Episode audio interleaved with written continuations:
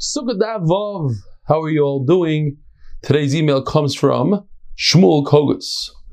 I would rather write anonymously, but as there are no secrets in MDY, my name is Shmuel Kogus. I currently live in Haverstraw, New York, near Mark Ashkenazi. I am primarily a YouTuber, but usually Motzi Shabbos I have the opportunity to be on Zoom. I started here in Shabbos while working nights on the paramedic truck, turned on to you by my chavrusa and dear big brother Rabbi Yaakov Spill of Chicago. I've never been very studious and sitting through shiur class is very difficult to say the least. This is the first shiur that I've been able to truly follow and focus on. Your explanations and demonstrations are phenomenal and truly original. Thank you. While I wish you said more shiurim daily, I enjoy listening to shiur more than once a day.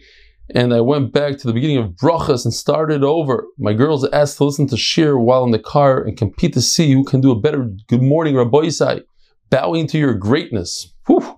Shmuel Kogus. Thank you, Shmuel. Sukkah Vav. As we said the other day, that according to Rabbi Yehuda, Shiurim, the Shiurim, Kazayis, Revius, Chatzitzim, Chatzitza when you go to the mikvah, and Mechitzim, which are Mechitzas, are all Allah Moshe Sinai. They're not in the Torah. Moshe Rabbeinu received it from HaKadosh Baruch Hu. And as the Gemara says, we're able to find a pasuk in the Torah that's in a smach that gives us something to lean on. The famous pasuk, Eretz Chita Usaira, V'gefen Utaina Rimon, describing the Shivas HaMinim, Eretz Shemen Udvash. These are all fruits from Eretz Yisrael that are given to give us shiurim. Each one of these fruits represents a shiur.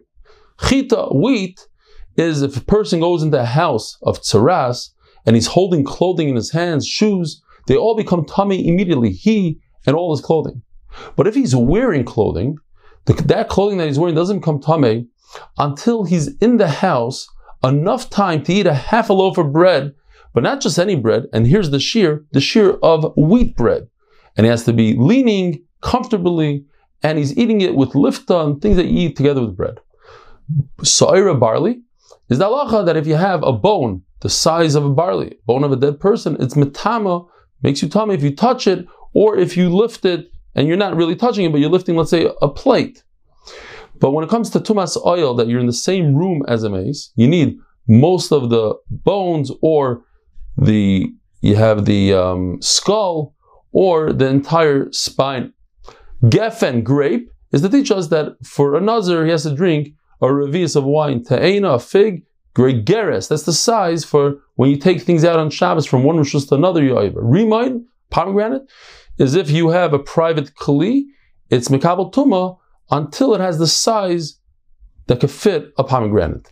Zayis, which is an olive, most of the shiurim in the Torah is zayis. When it comes to dead person and the vela, chelav, dam, etc.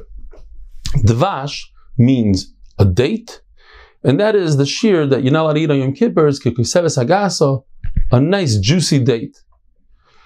The idea of chatzitza is the eraisa. It says in the pasuk v'rochatz as besori b'mayim that the water has to touch all of the flesh. And the eraisa, even here, is chaytzitz. Allah Moshe says the only time you have chatzitza is when you have two conditions: that it's a most of your body and you're makbid. You don't want that on your body. But let's say you have most of your body and you're not makbid, or partial part of your body and you're makbid, midrabanan you are also. That is a chazitza. But we're not gozer the step underneath that. That is, if you have partial body which you are not makbid, because that is considered a gzera to a gzera. The idea of mechitza is l'mosh mesina according to Rameir, meaning the mechitza of gud asik, that the mechitzas go up, or mechitzas go downwards, gud achis, lavud, that if anything less than three tefachim is considered closed, and doiva akuma, as we had the other day, a bent wall. According to Rabbi Yehuda, even the mechitza of 10 tefachim for a sukkah and Shabbos is also halacha mishum sinai. Rameir learns that from a pasuk, as we said the other day. The Mishnah says, if a sukkah doesn't have three walls, it's pasul. According to the Tanna Kamma, two walls have to be seven tefachim, shtayim kilchasam, ushlishis, and the third one is a tefach. Arab Shimon says the third one, three are kilchasam, they all have to be seven tefachim, and the fourth one is a tefach. And the Gemara gives us five options in the machlokes, five different ways to learn the machlokes. It says in the pasuk, besukais, besukais, besukais. But if you look at it, it says it besukas, besukas, besukais. So according to Chachamim, yesh aim lemasiris. It's we, we say it, we use it as we read it. So therefore, you have a total of four sukkahs. And one of them is for the actual mitzvah sukkah, so we're left with three. And that teaches us shtaim kilchasam and shlishis tefach, two regular sized walls and the third one at tefach. Reb Shimon says, yeshaim lemikras, the way we read it, that's total of six. One whole pasuk goes for the mitzvah sukkah, we're left with four. Shalish kilchasam, revi is tefach. Another way to learn is that according to everybody, yeshaim lemikra, so we're going to have total of six. One we take out for the mitzvah, we're left with four.